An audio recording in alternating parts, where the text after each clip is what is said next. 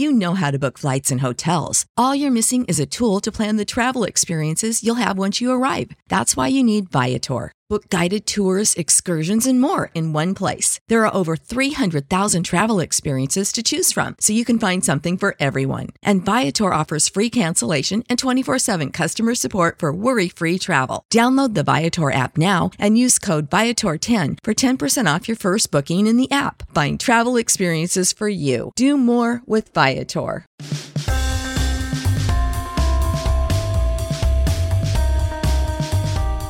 Welcome into the latest episode of the Five Reasons Podcast. I'm Ethan Skolnick here, as always, with Chris Whittingham. Now that you found us, make sure you hit the subscribe or follow button on your favorite podcast provider. Also, type in Five Reasons Sports to that provider. You'll get the other 14 podcasts in our network, including Miami Heat Beat, Three Yards Per Carry, the Chamber Podcast, Out for the Count, and all of the others. Also, we are taping this on launch day. We launched our website um, after many, many, many months of development and uh, and headaches and all the rest of it, but it is launched. Five Reasons Sports sports.com. That's spelled out, not like the Twitter handle, F I V E, reasonssports.com. We've got three new columns on there, including an introduction from myself, a Dwyane Wade, Justice Winslow piece from Nekias Duncan, and something about the Avengers. See, we go outside of sports with Chris Joseph. Also, you can find all of our podcasts there for Apple and Android and all the latest Miami sports news. And unlike the other outlets, we are free. All right, we're going to bring somebody back here on the podcast. We thought this would be appropriate for launch because he's one of the most popular people in Miami, and we are by Miami for Miami. If he could have made it, he would have been at the Ultra Festival this past weekend, but he's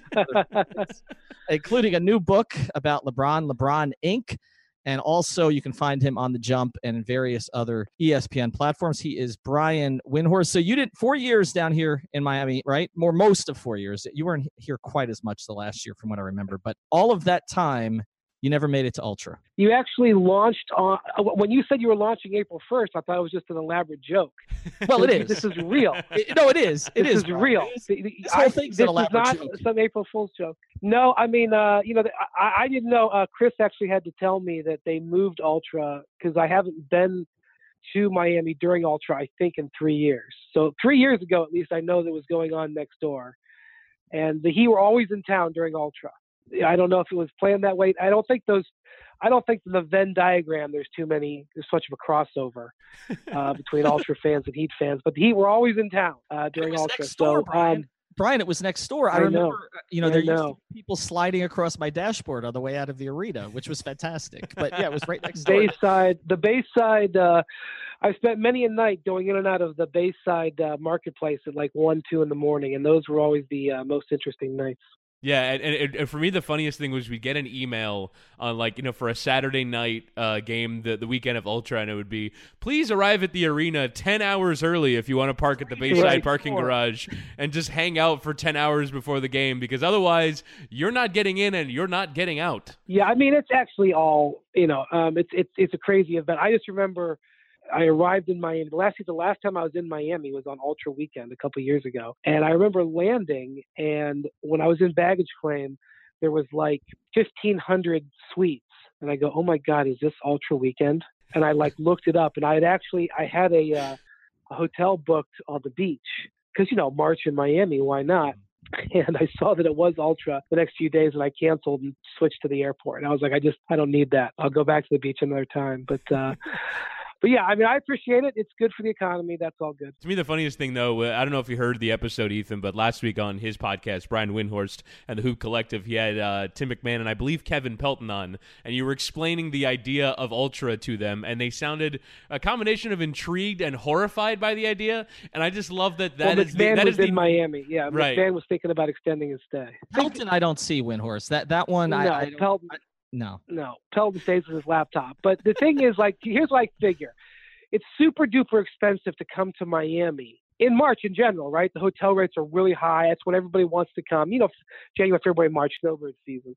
So to come during Ultra, the hotel rooms have got to be just super expensive, and there's just a lot of young folks, you know, who you know aren't loaded, coming over from Europe, coming from different parts of the country, and they're probably it's like spring break. They're probably staying three and four to a room, and so look, at the end of the evening, which is when the Heat games are getting out and I'm done working, there's a high demand for you know private space, and there's just when there's three or four to a room, there's going to be overflow, right? And uh, the overflow just starts happening in various places in Miami. So hey, you know, enjoy it, I guess.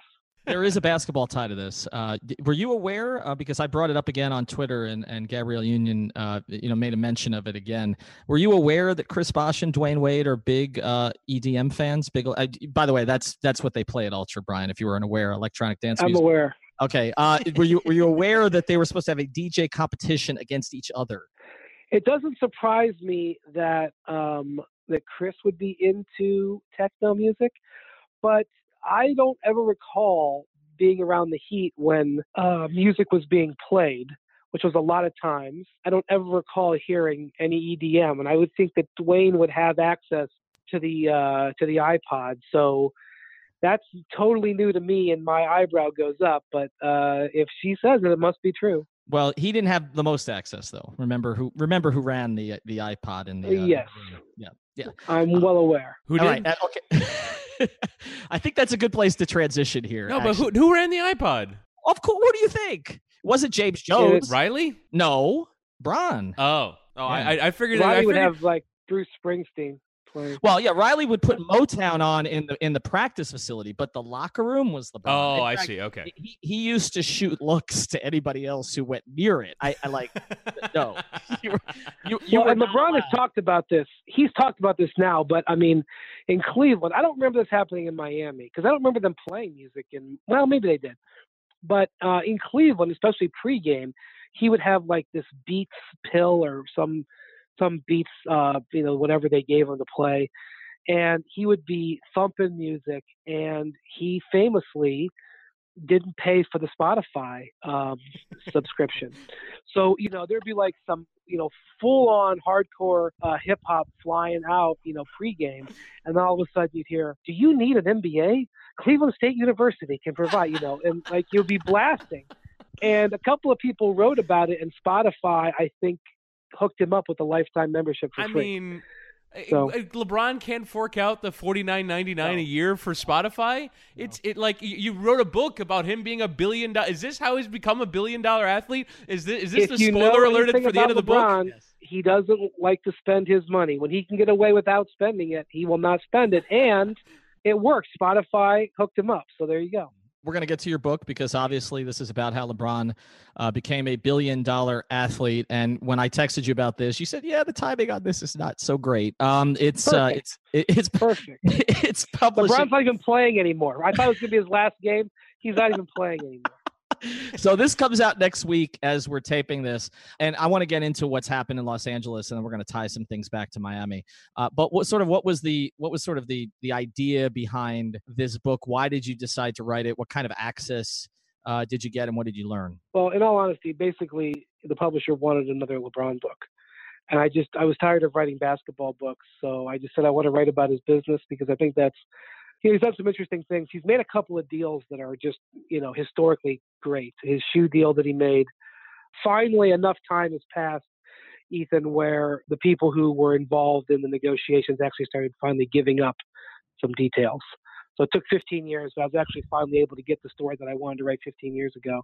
but you About told how some it of this actually story brian though, didn't you I mean- privately right i remember we, I, I remember distinctly like being at a little italy in boston or something like that and you were telling stories about the so some of this was out there a little bit right Yeah, bits and pieces, but you know, this was sort. This is the most comprehensive. I don't want to write about it ever again. This is it. You know, I, I wrote the definitive thing. Uh, it'll be interesting to see if slash when LeBron ever puts out his book, whether he will really give his thought process as to what he did. Because basically, at the end of the day, Reebok was offering him, depending on you know different numbers that you may or may not believe, Reebok was offering him about forty to fifty million dollars more. Basically, you know, Reebok was behind and the way you make up uh, being behind is just through money. And you know, today I think if we heard LeBron turn down 50 million, we'd say, okay. I mean, you know, he the guy's worth hundreds of millions, and he he wants to make a decision that's going to be better long term. You know, fifty. 50 million. You know, back then he was still in high school. I mean, he was negotiating his shoe contract while he was going to high school. And, I, and when, when I when I say in high school, what I mean is he went to school, got in a private plane, flew to Reebok in, in Massachusetts, negotiated with them, turned down their offer, got back in a private plane, came back home, and went to homeroom the next day. so when I say he was still in high school, he was still in high school. And yes, he certainly had the promise that he was going to be a millionaire, but he was not a millionaire. And um, in the one of the key moments was he was offered a uh, basically a take it or leave it $10 million cashier's check. So basically, Reebok wanted to do the deal. They didn't want him to go meet with Nike. They didn't want him to go meet with Adidas. So they pulled out a check with his name on it, a cashier's check, and said, if you sign with us right now, and by the way, he was going to sign for 100 million. It was 100 million for the next 10 years, and then here's 10 million dollars that you can take tonight, and tomorrow morning you can put this in the bank and you will have 10 million dollars. And yes, he was, you know, aware he was going to be rich, but he didn't have the money yet and his mom was sitting there with him, and uh, she started crying. And Reebok thought they were going to close the deal. And uh, the guy who put the deal together um, was this guy named, you know, is this guy named Steve Stoute. And he had signed all these hip hop artists throughout the 90s. He got a long list of people he discovered. He's like, this is what you did with young African American kids. You just showed them the money and they signed. And that was not how LeBron operated. LeBron was not going to go that way, and and he was blown away. Um, he was blown away because LeBron was willing to to think long term. And it ended up getting really interesting because when they went to Nike, they were expecting the same sort of blow getting blown away. Um, but Nike offered like tens and tens of millions of dollars less, and there was no ten million dollar check. And so it got pretty interesting there for a few days. So, so telling that story, telling the story of the deal that he made with Beats, which is one of the best endorsement deals you'll hear ever hear of. Now, there's been some deals since then, like Kobe uh, Bryant made a whole bunch of money with Body Armor, but basically Beats had no money. I mean, they were a startup. I mean, yeah, it was Dr. Dre and Jimmy Iovine, so there were rich guys behind it, but they didn't have like a $50 million marketing budget. So they gave LeBron, you know, a couple percentage points of the company, and they had LeBron hand out um, headphones to the uh, Olympic his Olympic teammates in Beijing. And you know, even if it, if it was a lesser teammate, like let's say it was Joe Johnson, you know, at the time, remember nobody was wearing four hundred dollar headphones that were like that looked like something you would wear if you were like a studio producer. You know, we were all wearing um, you know, you know, earbuds and stuff.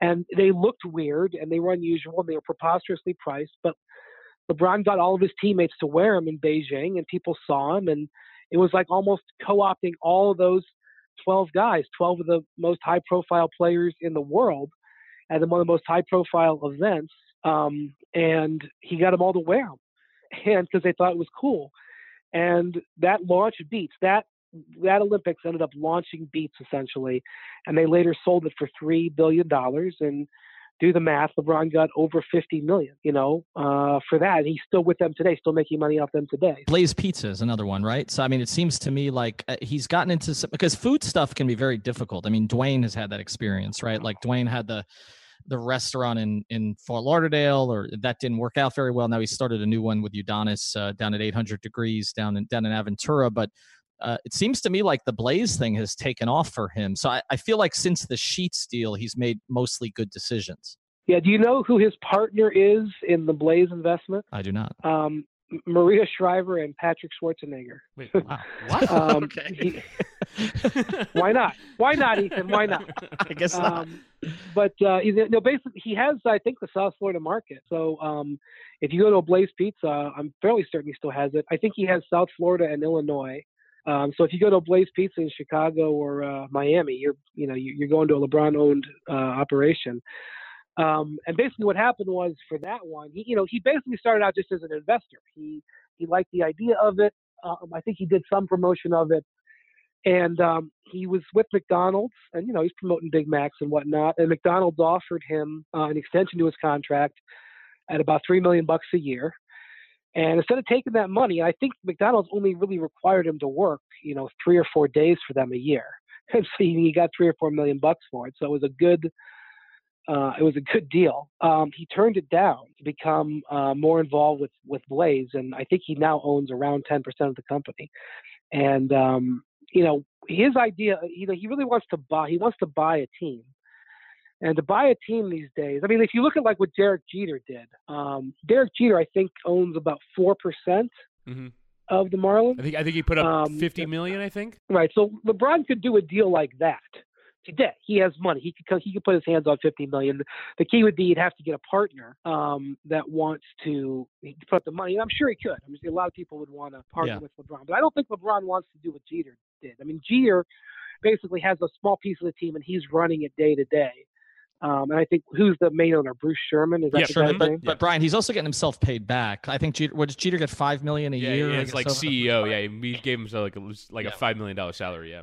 Yeah. Okay. Well, I don't think LeBron wants to run a team day to day. I don't think he wants to be the guy who's out there, you know, the way Jeter is. I think LeBron would prefer to be the Bruce Sherman end of the deal as opposed to the Derek Jeter end of the deal. And so he's going to need a lot of money to do that. Um, you know, just because you buy a team for a billion dollars doesn't mean you have to put a billion down, obviously. Um, but you're going to have to have hundreds of millions. And that's what he wants to do. And so he's got to make deals like this Blaze Pizza deal um, that are uh, that are going to you know be really rewarding. And um, really, LeBron's championship this year, and this, you know, if Maverick Carter heard me say this, he would get probably pretty upset by it. But um, LeBron's championship this year is Space Jam. Um, yeah. You know, his season is over. He's now going to have uh, five months off. They're going to film Space Jam in Space Jam in June and July. And if that movie is a success, uh, it's, I think they announced it's gonna it's supposed to come out in the in the, the summer of 2020, July of 2020. If that movie is a success and Warner Brothers gets their investment back and it makes money, LeBron is going to have the possibility to make more movies, either whether he's in them or whether it's with his production company. I mean, if you make a successful movie, um, the door opens to you in Hollywood. Um, and they've got big time people associated with that movie. They've got the producer of Black Panther. Um, I'm trying to remember who the who the direct, but they got like it is not a, it is a major. It, this is not Trainwreck where he did you know four days worth of filming and he had a bit role and he was part of promotion. Like this is a major major thing, and if this thing hits, it sets him up to make movies for for years. If it flops, uh, which, by the way, you know, Steven Spielberg's made movies that have flopped. I mean, you know, even if you have great people, if you have a great script, it can flop. I, I don't know if it'll flop. I mean, it's a, it's a, it's going to be a cartoon-based movie about basketball. Um, you know, Uncle Drew, for example, uh, Kyrie's movie that came out, uh, was it last year or two years ago? I think it came out last year. Mm-hmm. That movie actually did okay. Um, it wasn't my type of comedy, but I mean, it did okay. Um, and that's, I think, bodes well for LeBron. But if this movie hits, it's huge for him. If it doesn't hit, I think his media company takes a serious uh, step backwards. And so that movie, and I'm not saying that he's been in the writing room every day or anything, um, but he's got to be focused on thinking about this movie. And that's his championship this year. And it's no, you know, again, they can come out with whatever they want to say. They can make their statements. They can tell me I'm wrong it's no coincidence that that you know that the year that he knew his eight-year run of finals was going to end, and he knew that a long time ago. He knew that the playoffs. He didn't know the playoff streak was going to end. Uh, that is the year that they're making Space Jam that they're filming in the summer. I don't I don't buy that's a coincidence. So I think that the Space Jam thing is his big move for 2019. We'll get back to today's episode in a second, but first, I want to tell you about one of our new sponsors here in the Five Reasons Sports Network, and that is the attorneys at Seltzer Mayberg. Find them at onecalllegal.com. That's O N E calllegal.com, or actually call 855 5000 Law LAW. They handle cases including but not limited to car accidents, slip and falls, and any personal injury matters. Additionally, if you mention five reasons, they will handle your traffic ticket for $44.99 with a new 15,000 square foot office opening on I 95 in North Miami. They will handle cases all over South Florida. Call now with 24 7 service for a free consultation. One OneCallLegal.com or 855 5000 Law. The attorneys at Seltzer Mayberg, a proud sponsor of the Five Reasons Sports Network. I have a few follow ups on this, so I kind of want to get to some of these quickly. So, um, the Nike deal. Um, so he basically chose Nike over Reebok because he thought it would be cooler to be associated with Nike, and for the long term, that was a better idea than being associated for Reebok for a ten thousand dollar cashier's check. Yeah, so Reebok was offering more than 115 million. Nike's final offer was 87 million. Mm-hmm. So um, they they were much farther apart than that. Um, and so basically, what LeBron told me was, um, you don't think about the first check, the $10 million check. You think about all the checks. Mm. Um, and so he subsequently signed a couple of extensions with Nike. Um, he's made hundreds of millions from them. Reebok is now out of business. I mean, they got bought by Adidas, and the brand. I mean, I think the brand is still around a little bit, but the basketball end of it is essentially gone. Now, maybe it wouldn't have been gone if LeBron had been there, but uh, you know, it was. It, I think I think it's fair to say it was a good decision. Uh, it just I'm just more amazed that he was willing to turn down that kind of money at age 18. Um, again, at age 34, you can see him doing that, but age 18, totally different scenario. You mentioned some of the endorsement deals that he's done along the way, but when in the sort of arc of his career did he transition from wanting to be a spokesman and receiving a check for that versus wanting to be an owner of things? And and uh, you mentioned obviously NBA ownership is an ideal and that's certainly a crazy amount of money he's going to have to make in order to do that. But in order to do that you're going to have to hit on almost like George Clooney owning his own tequila. When did he make that move from wanting to be an endorser versus an owner? Yeah you'll see that you'll notice he's really not in commercials anymore. Mm-hmm. Um, I mean, there's a couple. Uh, you know, he had that uh, that deal with Kia, um, where he was doing Kia ads uh, in recent years, but he's just not in them much anymore. By the way, a lot of investors come to this conclusion. This is not a new concept, but it's kind of it's new for athletes. You know, for the most part, Jordan did endorsements.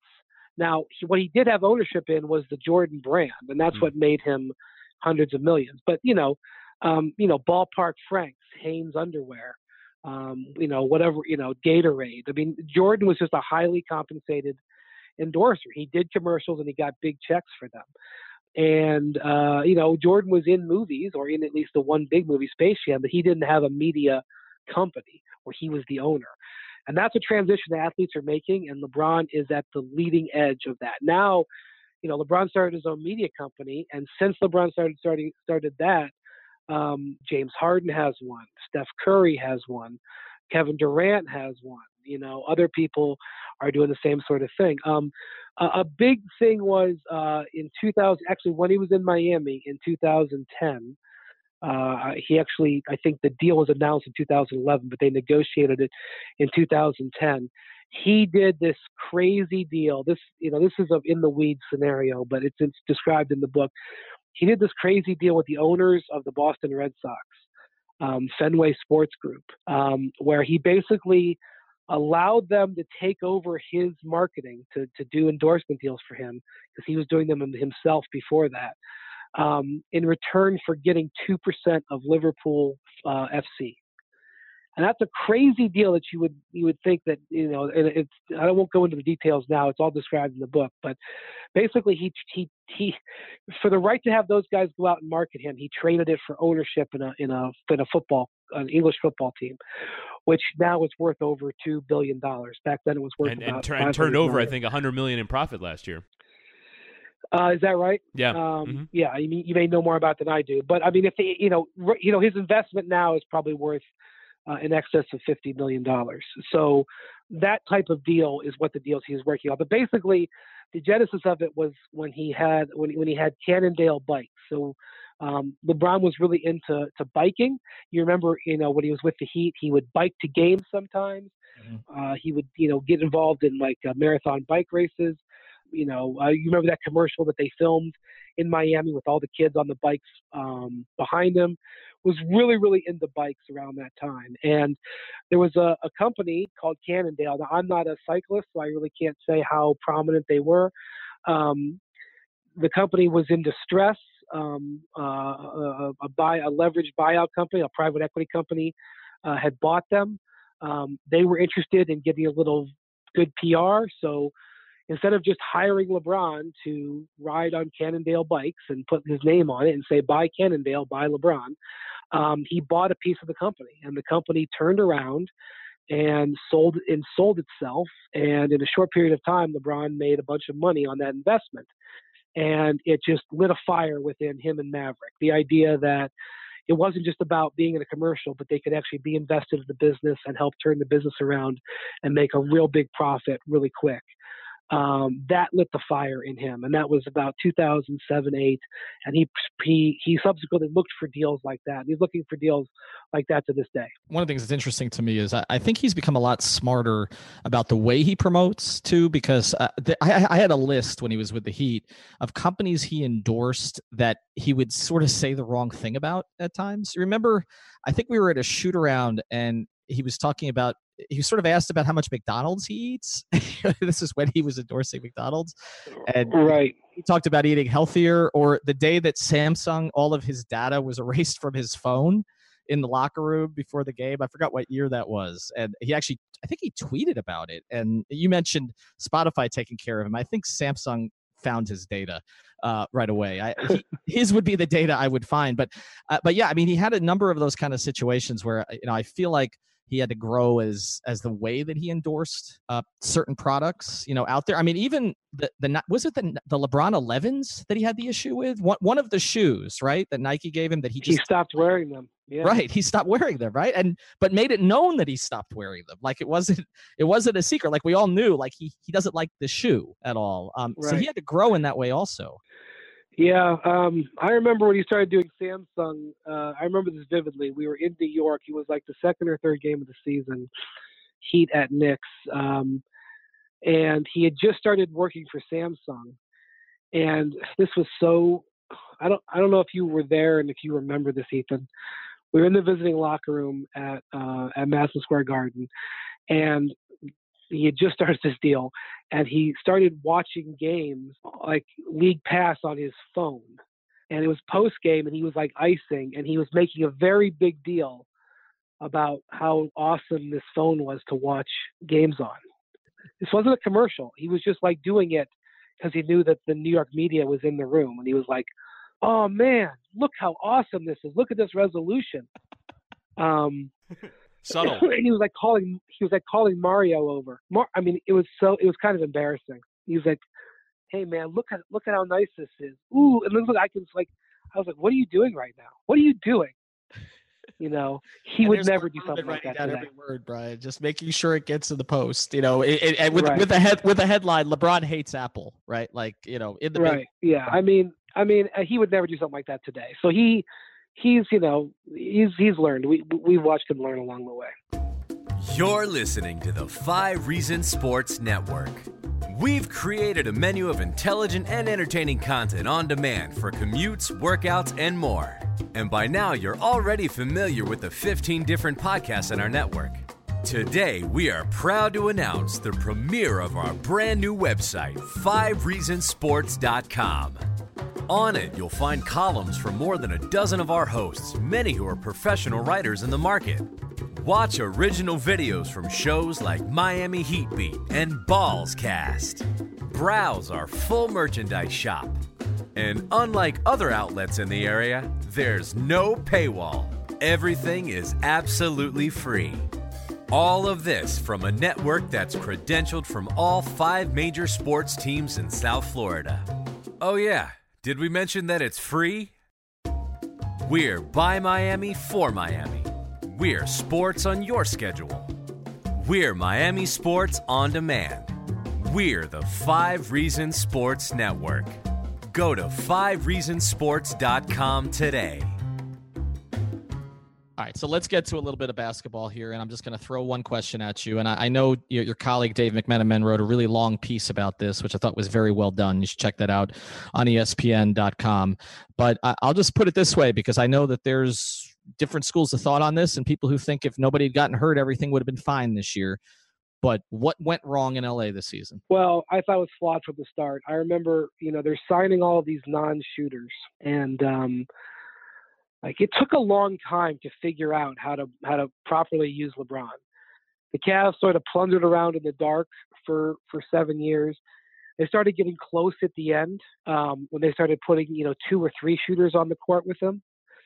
Um, and finally, Spo, after you know messing around for a year, was like, "Look, pace and space.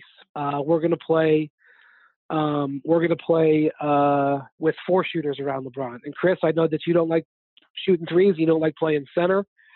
uh, tough. You're going to go out to the uh, to the perimeter. And Shane, um, LeBron doesn't like playing power forward, so you're going to defend the power forwards and get bruised up, and then you're going to stand in the corner and you're going to space the floor for LeBron and wait for a pass. And we're going to talk Ray Allen into coming here. And um, and not only that, but you, it was always very important to have another guard, a ball handler with LeBron, who could uh, also not have to have the ball in his hand and uh, and either shoot or create, which that was the role Mario Chalmers. Mario Chalmers one of the most perfect guard teammates. No matter what you ever want to say about Mario, he defended, he could shoot, and he was fearless. Um, and he didn't get, didn't bother him that LeBron uh, would bark at him. Mar- Mario Chalmers is one of the most perfect LeBron teammates he ever had. Um, but even Mo Williams before him, I mean, Mo was a similar type of player. He he was nowhere near the defender Mario was. Um, but he was a guy who could create and shoot and didn't have to have the ball in his hand. Um, Kyrie Irving was the quintessential player to play next to LeBron. Now, ultimately, it didn't work because Kyrie, it frustrated Kyrie not to be the center of attention. But my God, you couldn't, other than the, than the, than the temperament, you couldn't create a player better to play with LeBron than uh, than Kyrie. And if you look at what the Cavs did, you know they got guys like Kyle Korver um, uh, to play with him. Um, they, you know, the idea to get shooting um, to play with him is what teams have been assessed, uh, obsessed with for a decade, and that's why LeBron for a decade had either been on finals teams or teams that were super great, like those last two Cavs teams. The first time around, they weren't championship teams, but they won 60 games. They were great teams. And you know, the Heat showed the blueprint of how you play with LeBron: shooting, shooting, shooting, give him space, run on fast, run on turnovers, but otherwise LeBron likes to play slow. And the Heat, the, you know, the, I mean, the Heat's blueprint that they created, that Erik Spoelstra created, unleashed LeBron as a championship player. And the and the Magic Johnson and the and the Lakers looked at that and said, "Nah, we know better." What LeBron needs is is ball handlers to take the pressure off him. He's going to go play in the post. And I thought it was lunacy. And then they wanted to play a super up tempo offense, which, you know, the Heat played up tempo, but that was seven, eight years ago now uh, when they played all that up tempo. LeBron has been on one of the slow. The, the teams in Cleveland were some of the slowest teams in the league for a reason. LeBron was leading the league in minutes. You had you can't play fast. So not only not only do you transition LeBron out of you know you you, you send him to a new place, so there's to transition there anyway, and you send him to the Western Conference, which is tougher. But he also completely changed the way the teammates the team is built around him, and make him play a much higher speed than he's played before. It wasn't just the injuries; it was a combination of all of those decisions and all of those circumstances that led to a disaster season. So I, I, guess my question would be now looking at the actual decision itself to go to Los Angeles. He basically, in effect, by choosing Los Angeles, took himself out of the running for winning the championship after being in the finals for eight straight seasons. Do you think that at, at the time he was making the decision that he understood that he was doing that? And do you think he's particularly bothered about it right now? So I think he knew he wasn't going to be going to the finals this year. I think he knew that. I think his plan was – rally the Lakers this year, you know, get them into the playoffs, maybe second round, maybe you get a favorable matchup and, and pull off and get to the conference finals, have a respectable season, and then you load up on free agents and you improve the team. And, um, you know, maybe Durant leaves the Warriors and they come down a little bit. And then in, you know, in 1920, that's when you make your that's when you make your your move. And you know, I think there was also some hubris there because LeBron had gone to Cleveland after leaving Miami and turned them from a non-playoff team into a team that was up 2-1 in the finals. Now they weren't a championship team at that point, but you know, I think he felt when I arrive, I will change everything. Um, and I so I do think there was hubris there. I do think that he thought by simply just being there and playing his game that he would he would single-handedly turn them around. And I don't know. Maybe it was the fact that he got hurt. Uh, maybe it was the fact that it was the Western Conference. Maybe it's the fact that at age 34, he can't do it like when he was 30. Uh, maybe it's a combination of all of those. Um, but whatever it was, he was not able to make the impact that he thought he was going to make. And now, when you look at the competition out there for these players, and also the dynamics of this free agent class. Sick of being upsold at gyms? My guy, you're currently a base member. For $90 more, I can upgrade you to our Shred membership. For 130 more, you'll be a Swole member. And for just $300 more, you'll reach Sweat Platinum. At Planet Fitness, you'll get energy without the upsell. Never pushy, always free fitness training and equipment for every workout. It's fitness that fits your budget. Join Planet Fitness for just $1 down and $10 a month. Cancel anytime. Deal ends Friday, May 10th. See Home Club for details. Um, this is not Kevin Love, who is dying to be able to play. Uh, and you know, not that Kevin Love is a superstar, but Kevin Love really helped. Um, uh, you know, this is you know the, the guys who are the premium free agents this year already have rings: Durant, Klay, Kyrie, Kawhi. They don't need LeBron to get them to you know to to validate them as players.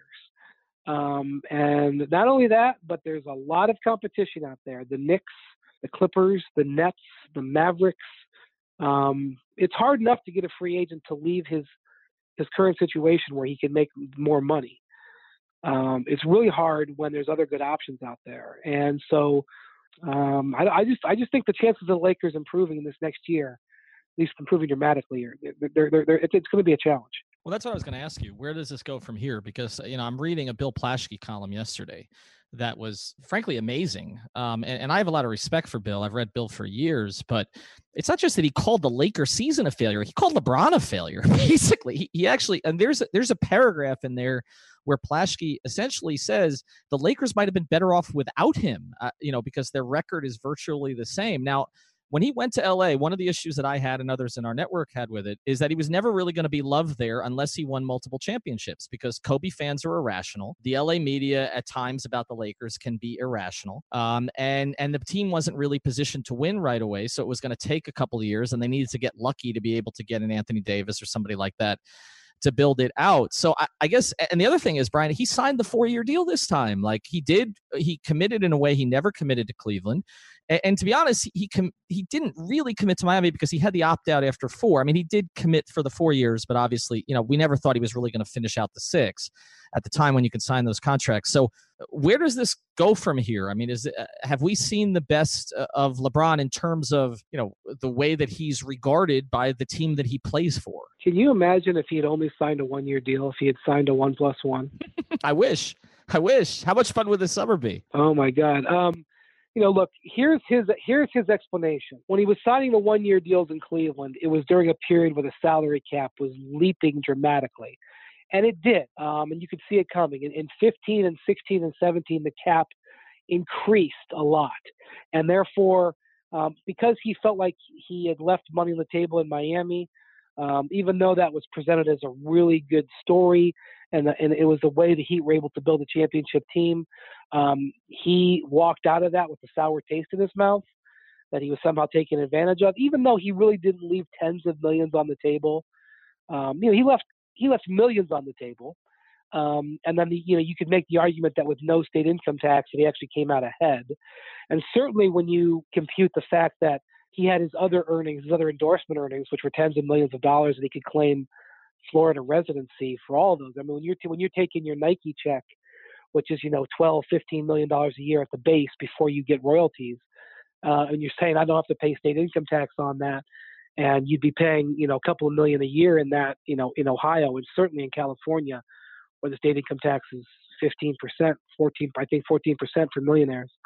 Um, you could make the argument that he actually didn't leave any money on the table, but um, that's not the way he saw it. He saw that he, you know, he, he basically said, "I'm never not playing for max salary again." And so his argument was that he didn't actually do the one-year contracts in Cleveland to hold the blade over Dan Gilbert's head. It was more to make sure they didn't get locked into a deal where the cap was going to go way up and he wasn't getting the money he should.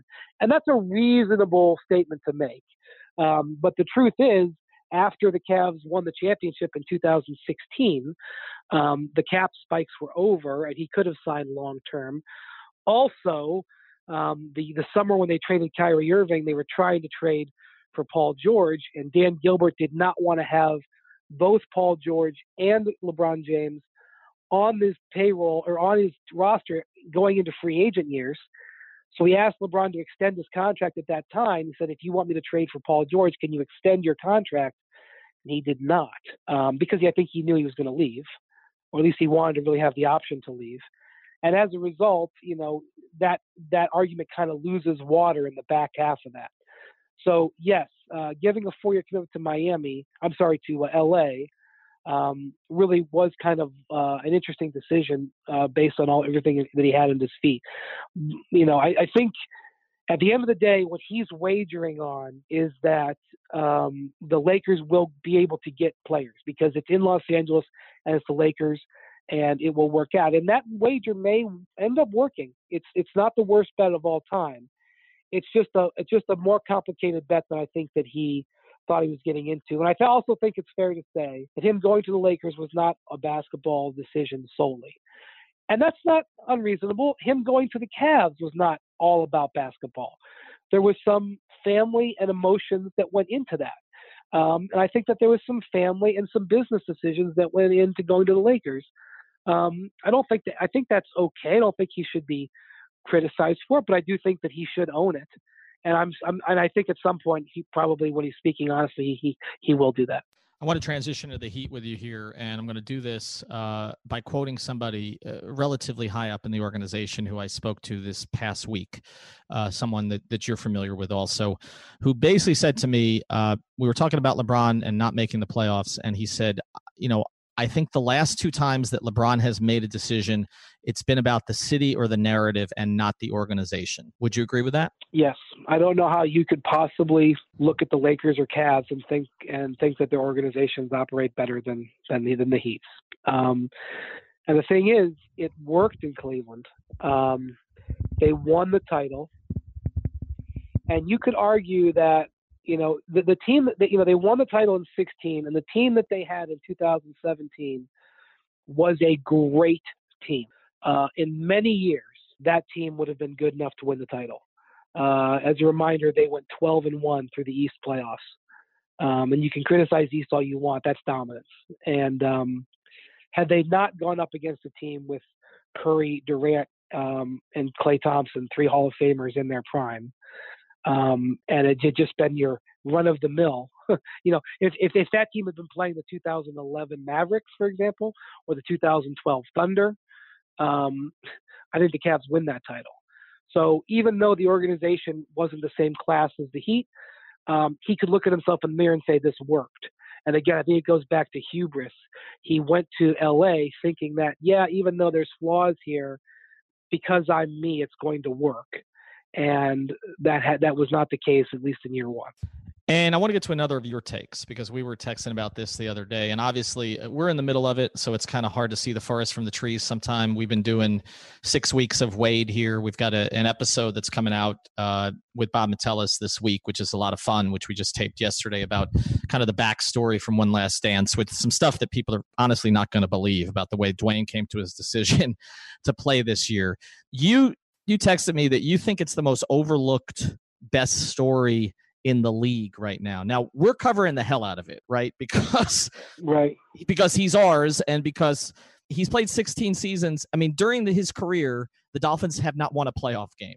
Okay, I mean this is this is where this is at. Okay, the Knicks have made the playoffs four times and got to the second round once. Um, I mean that, and look what Dwyane has accomplished over the past 16 years, and look at you know what he's set up here. And to me, it's not even a question. I, I you know, was I grew up watching Marino and dreading Marino because I grew up in New York.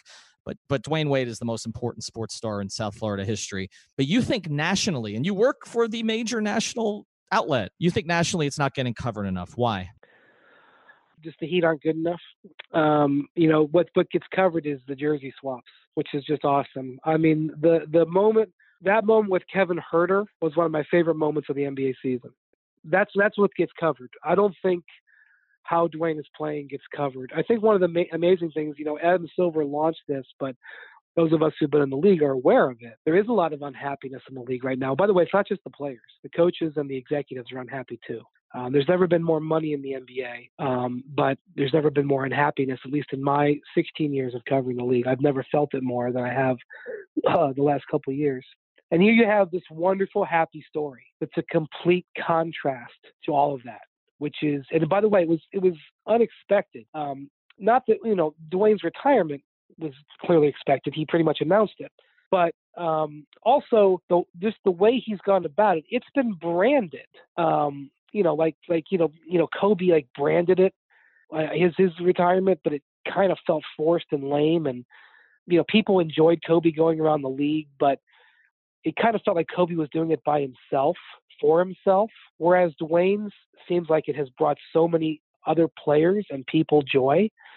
And in, in, a time where there's a struggle for joy in the NBA, Dwyane has been a font of it. And just you know, my my memory of this season is just Dwyane smiling night after night after night, and he's just putting up these amazing numbers. And looking at him every night, what did Dwyane do tonight? My God, he had 23. Oh man, he he had 26. He had 17. It's been such a uh, a counter to the what the, the season has been it's just been amazing. It, it's it's been the model way to handle a retirement. And I know that people say, um, "Well, boy, Dwyane shouldn't retire. He looks so good."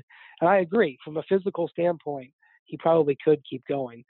But this has been the most wonderful way. I mean, he's not going to get a ring for this season, but he won this season. He won it. And it's going to be sad if he's not around the playoffs very long, if he makes it there at all.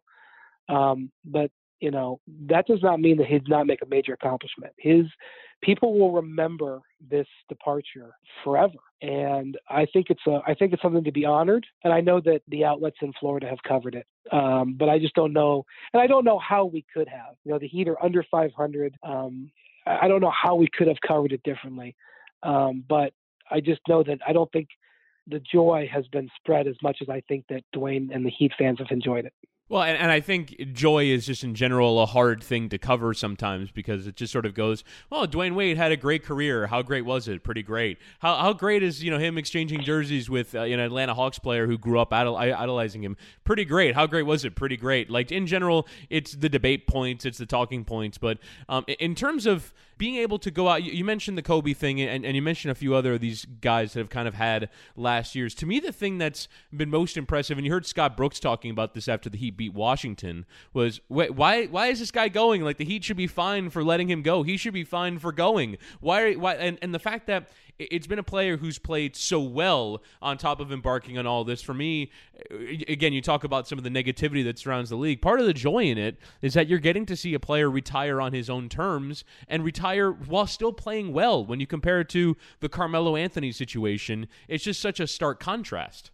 Yeah, you know, um, I've talked to Paul Pierce about this. Now, Paul Pierce sort of went out with a whimper. He barely played at all his last year in the league. Um, he had a great day in Boston when he played his last game in Boston. Uh, but Paul has talked about. Um, by the way, it's it's so much fun to talk to Paul about the the Heat Wars. Um, but um, it's um, Paul will say that he got to go out on his own terms, and he goes, it's one of those things that you hear people say, but you have no idea how important that is for somebody who's been around so long. And so that's the thing. Like um, Dwyane being able to do this and go out this way is so important. And like you look at the big three, for example.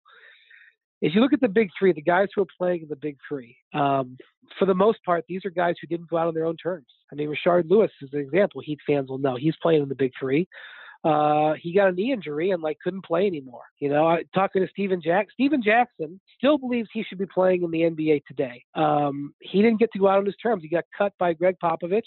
They, you know, they they clashed, they cut him, and that was it. Um, and he plays the big three. You know, Gilbert Arenas is playing in the big three this year. He didn't get to go out on his own terms. Guys who don't get to go out on their own terms stew on it for years, and they chase it. Um, and so it really does mean something.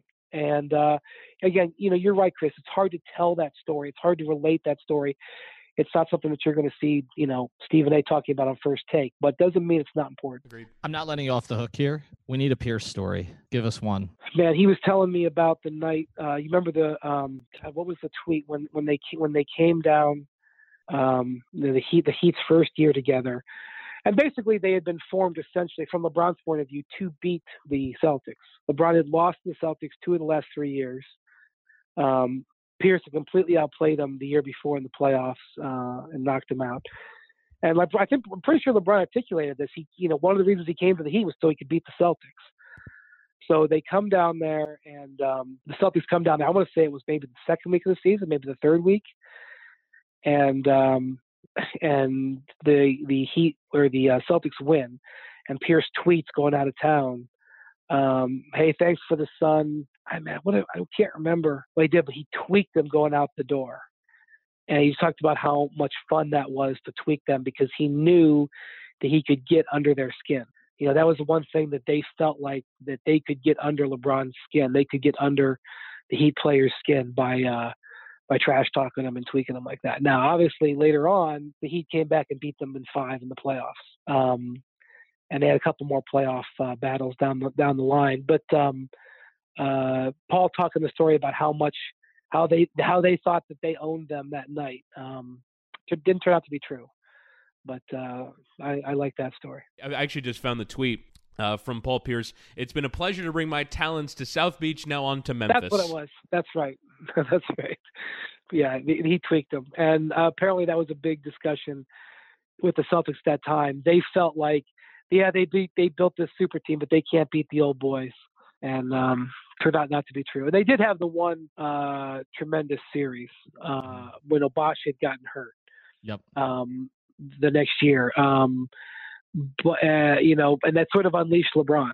Um, the sort of, you know, when they won Game Five, they thought again they thought they had the series won, and if anything, it may have been a little bit of hubris from the Celtics. Um, they felt like, uh, you know, we got them, we got them. They can't beat us, and uh, and LeBron turned it around. So, um, you know, that to me was one of the great series of LeBron's career. Um, I don't know if it's remembered as such. Certainly, it's remembered as such in Miami. But you know the um, the you know the seven game series with the Heat. I'm sorry, with the uh, Spurs is always remembered. Uh, and by the way, when Chris Bosh said last week that it was the biggest rebound in NBA history, at first I kind of was like, huh. When I started thinking about it, mm-hmm. it's a pretty big rebound. Yeah. it's a pretty big rebound. Brian, for guy was criticized about his rebounding all the time, right? I mean, it, to me, that's the irony of the whole thing is that it, that that was the big knock. I mean, everybody forgot that last week when Chris got honored, but I fielded a lot of tweets over four years about Chris getting two or three rebounds in a game, and he ended up. I, think it is the biggest rebound. I, I, I was thinking about that too. I I can't come up with one that was more important. None of it happens. None of it happens if he doesn't grab that rebound. And honestly, if Pop, the greatest coach of all time, doesn't take Tim Duncan off the floor, the rebound probably doesn't happen. Probably not. I mean, we'll never know exactly where Duncan would have been, right?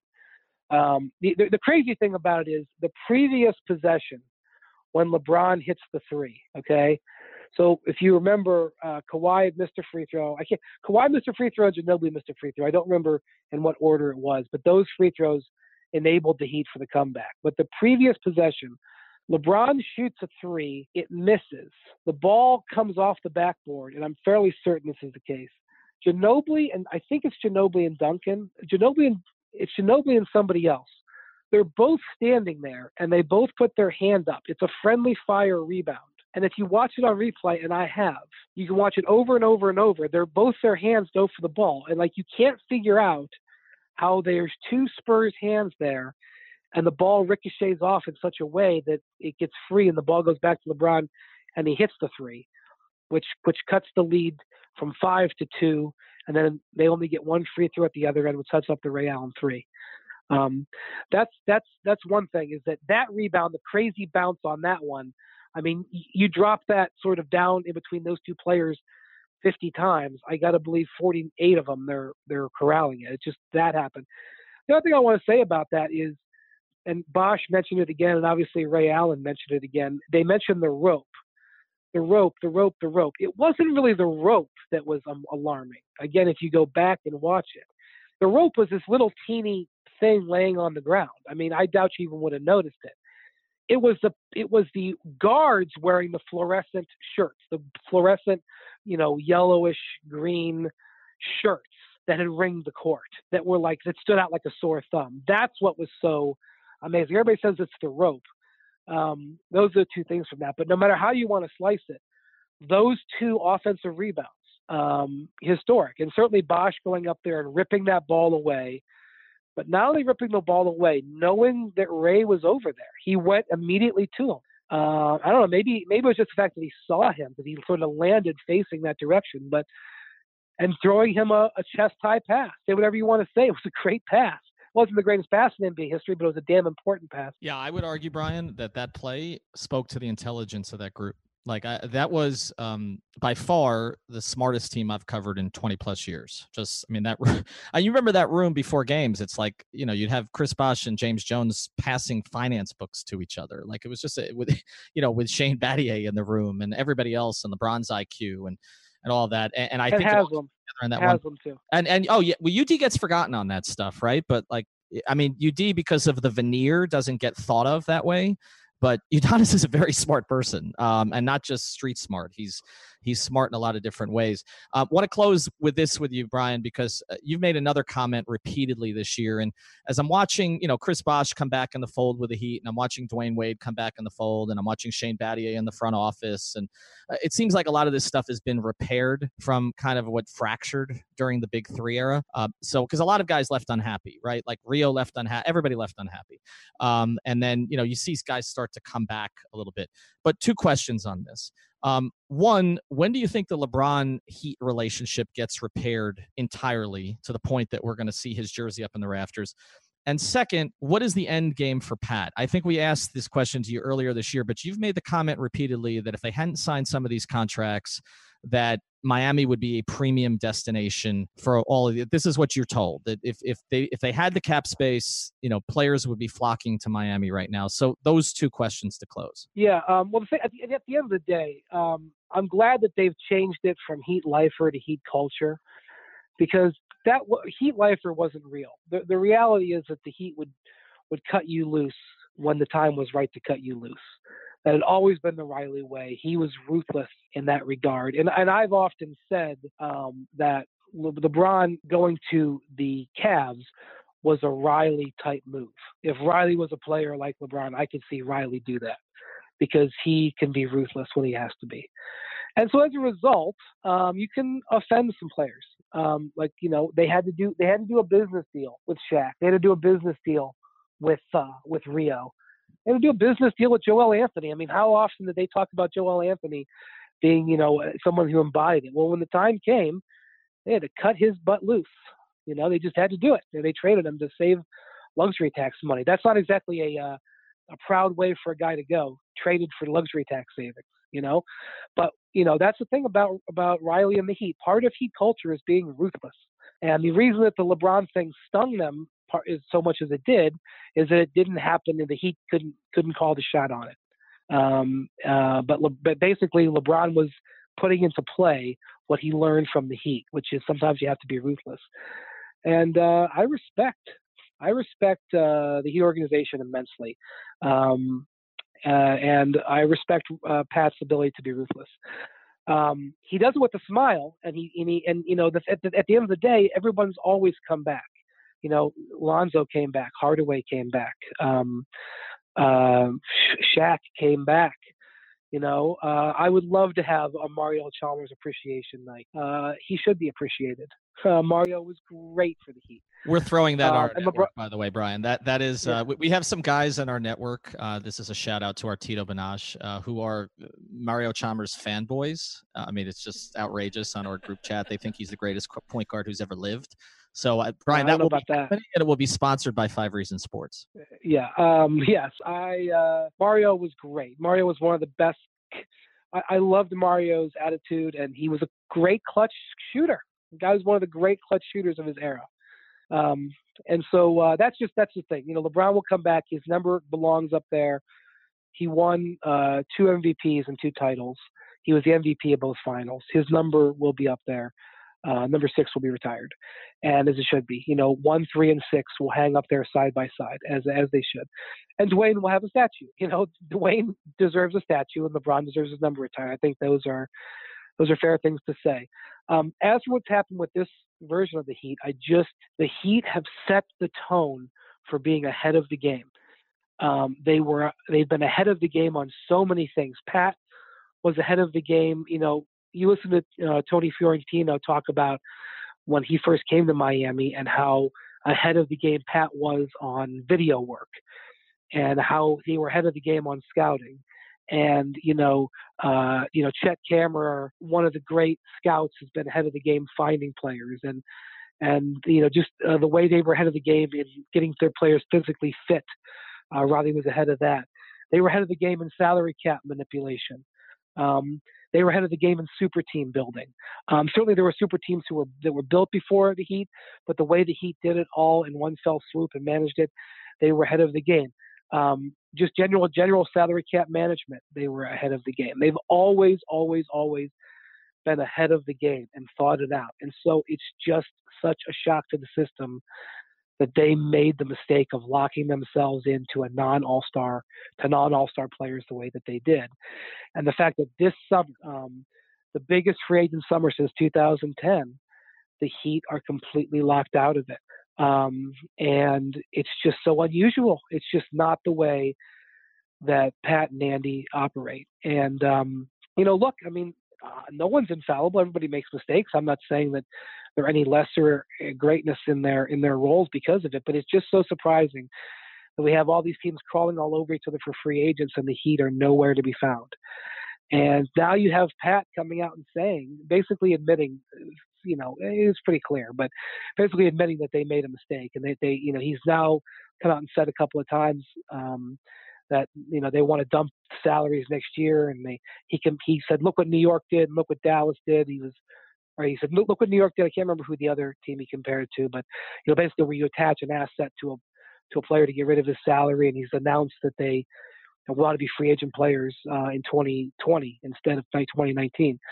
Um, unfortunately, the 2020 free agent class is nowhere near as good as this free agent class.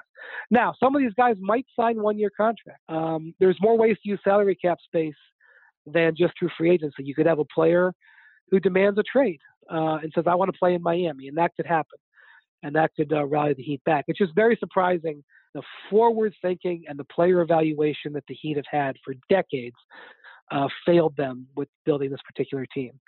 And I know that um, that Eric and Pat um, and Andy would maybe go toe to toe with me on each decision, but I think it's pretty fair to say that this is just an average team. It's an average team. It's been an average team for three or four years, and they locked themselves into a very expensive average team. That's what bad franchises do. The Heat are not a bad franchise. They're an exemplary franchise. It's just surprising. It's surprising and disappointing um, that they've that this has happened. They got a a terrible turn, a, a terrible break with Chris Bosh's um, you know blood clots. That was a, a, setback for their organization that nobody could have foreseen coming, and definitely set them back. But the reason that they're being held down right now was for the preposterous um, free agent decisions they made a couple years ago. There's no one to blame but but their own decision making, and that's just again, not something I'm used to seeing from them. Yeah, and, and I think the the thing that's been a little bit encouraging lately. I mean, we've been kind of we've been so down on them for for those decisions, particularly 17 and what they did that summer. But uh, there are some sort of glimmers of hope lately. I, I, think they have a really good young core. I just don't know that they have a lead guy in it, right? So I, I feel like you know some of the pieces they have a Winslow or Richardson and Adebayo who I really like and they've been really good with him in the starting lineup, even a Derrick Jones Jr., who Phoenix gave up on way too soon. Like, I feel like there are four pieces to build with, but I don't know that there's one to build around. And, and I, like you said, right. I just. I, just don't know, you know, who that's going to be, and I don't think it's Jimmy Butler. Honestly, I, I, to me, Jimmy Butler's not that guy, and not for that kind of money. I, I, I think that they did a good job not executing that trade. Mm-hmm. I agree um, because they would have they would have been to do that trade. Forget about the, what they would have to give up. They would have been betrothed to giving him a five year max. And uh, I just don't know if you want to give Jimmy a five year max. Um, uh, I, I, I think their thought process of clearing out the, the the salary cap is the right move. I I thought it was funny. I think you know Pat. I think has done three interviews recently. I know he did one with Le Batard, which was great, um, and he did, did one uh, at, with with Jax. Then he did one at Fan Fest mm-hmm. uh, or Family Fest. Mm-hmm. And I think um, at with the interview with with uh, Jax, he said, um, "Why does everybody say we don't like draft picks? Uh, I like draft picks." And then the next, and then literally, I think two days later at Family Fest, he said, um, "Yeah, if we have to attach an asset to a, to get rid of salary cap, we'll do it." And I was like, "Pat, you just said two days ago that you care about draft picks." Uh, Pat knows Pat knows how to build a team. He knows what he's doing, um, and uh, he's still uh, he's still a draw. Um, he just they they just botched this one and um, Uh, I felt like they had botched it from the start, they were so defiant about it from the start that they believed in this team, and it just it was an unusual misread. Um, it was unusual, and not only that, but the contracts. The Heat always win with contracts. They always win with contracts. Andy Elisburg um, negotiates contracts, and they're they're always like you know it's it's the you know it's, it's the inches where you win with contracts, and you know okay so on the LeBron thing where they gave those guys those deals and they gave them outs after four, it was still brilliant the way they did those all those deals. Yeah, it was still brilliant. Um, but to do these contracts where they gave players who were not accomplished, with all due respect, and, and not only not accomplished, but not in huge demand out there, uh, player options. Mm-hmm. You know, to give James Johnson a player option, um, a Pat Riley on the edge on the edge of his game would never give James Johnson a, a, a player option. You know, you know, player options are for are for players like Ray Allen. you know, when like when he came in, they gave him a one year deal plus a player option. You give a player option to a Hall of Famer. You know, for you do not give a player option for three million a year. Right. Okay, Shane right. that, but there was really right, right. There was really no negotiation. They didn't have any more money they could spend there. They, mm-hmm. But um, there was no negotiation on the amount. But um, uh, you know, that's you give a player option to. You give a player option to Dwyane Wade. you don't give a player option to uh, James Johnson. That's what it's not only it's not even only the picking of the players. Um, it's it was the types of contracts. I mean, even if they had given those guys those big contracts, but a year shorter. I mean, if each of those contracts was just a year sh- shorter, um, you know, Olynyk was a little bit different because he was a guy you were trying to sign from the outside. Mm-hmm. Um, I'll, I'll, give them a pass on that one. But you know, even if they just did a year, I mean, I just don't think people were beating down the door for Dion Waiters. I don't know. I, I don't need to go ad nauseum in this. All your listeners know this, but it was just unusual. So, mm-hmm. um, so maybe Pat and Andy are due for a hot streak here. I, I, certainly would bet on that based on their track record. Well, I will. I will say this: uh, the Justise and Josh contracts look very good. You know, so and, and there were some questions about the Justise contract when they signed the extension. I know my partner here had some of those, and I think they were warranted because she didn't know if he was going to break out. But when you see the breakout this season and you're like, he's 22 years old and he's adjusting to a new position and they're really good with him on the floor and he's making sub 12 million a year, that's pretty damn good. The Josh contract is pretty damn good. They've got Bam on a friendly Josh contract because yeah, they've got yeah. they've got Bam on a on a friendly contract. Okay, the, the Derrick Jones Jr. situation is terrific.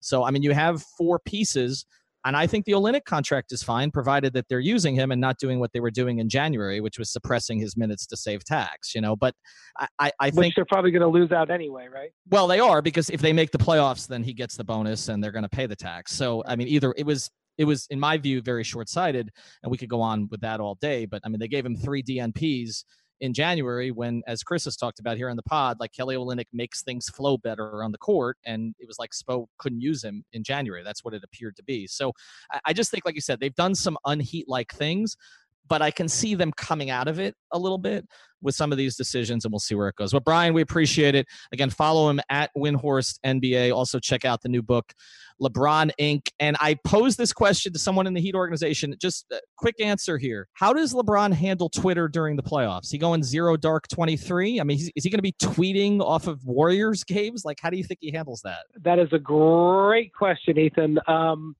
you know, the other day he uh, uh he put up a, a, a, photo of him dunking on IG and said, "Yeah, he's washed up. He's he's over the hill, whatever." Sort of mocking people he said he was. Uh, and then the next day they declared he was out for the last six games. Uh, not the greatest maneuver there. He lost his touch a little bit with social media. So I would advocate a very less is more. Uh, but um, LeBron is going to do what LeBron is going to do. Check him out at Windhorst ESPN. Also, we'll have clips from this podcast uh, on our website, fivereasonsports.com. Brian, thanks for doing it again. Take care, guys.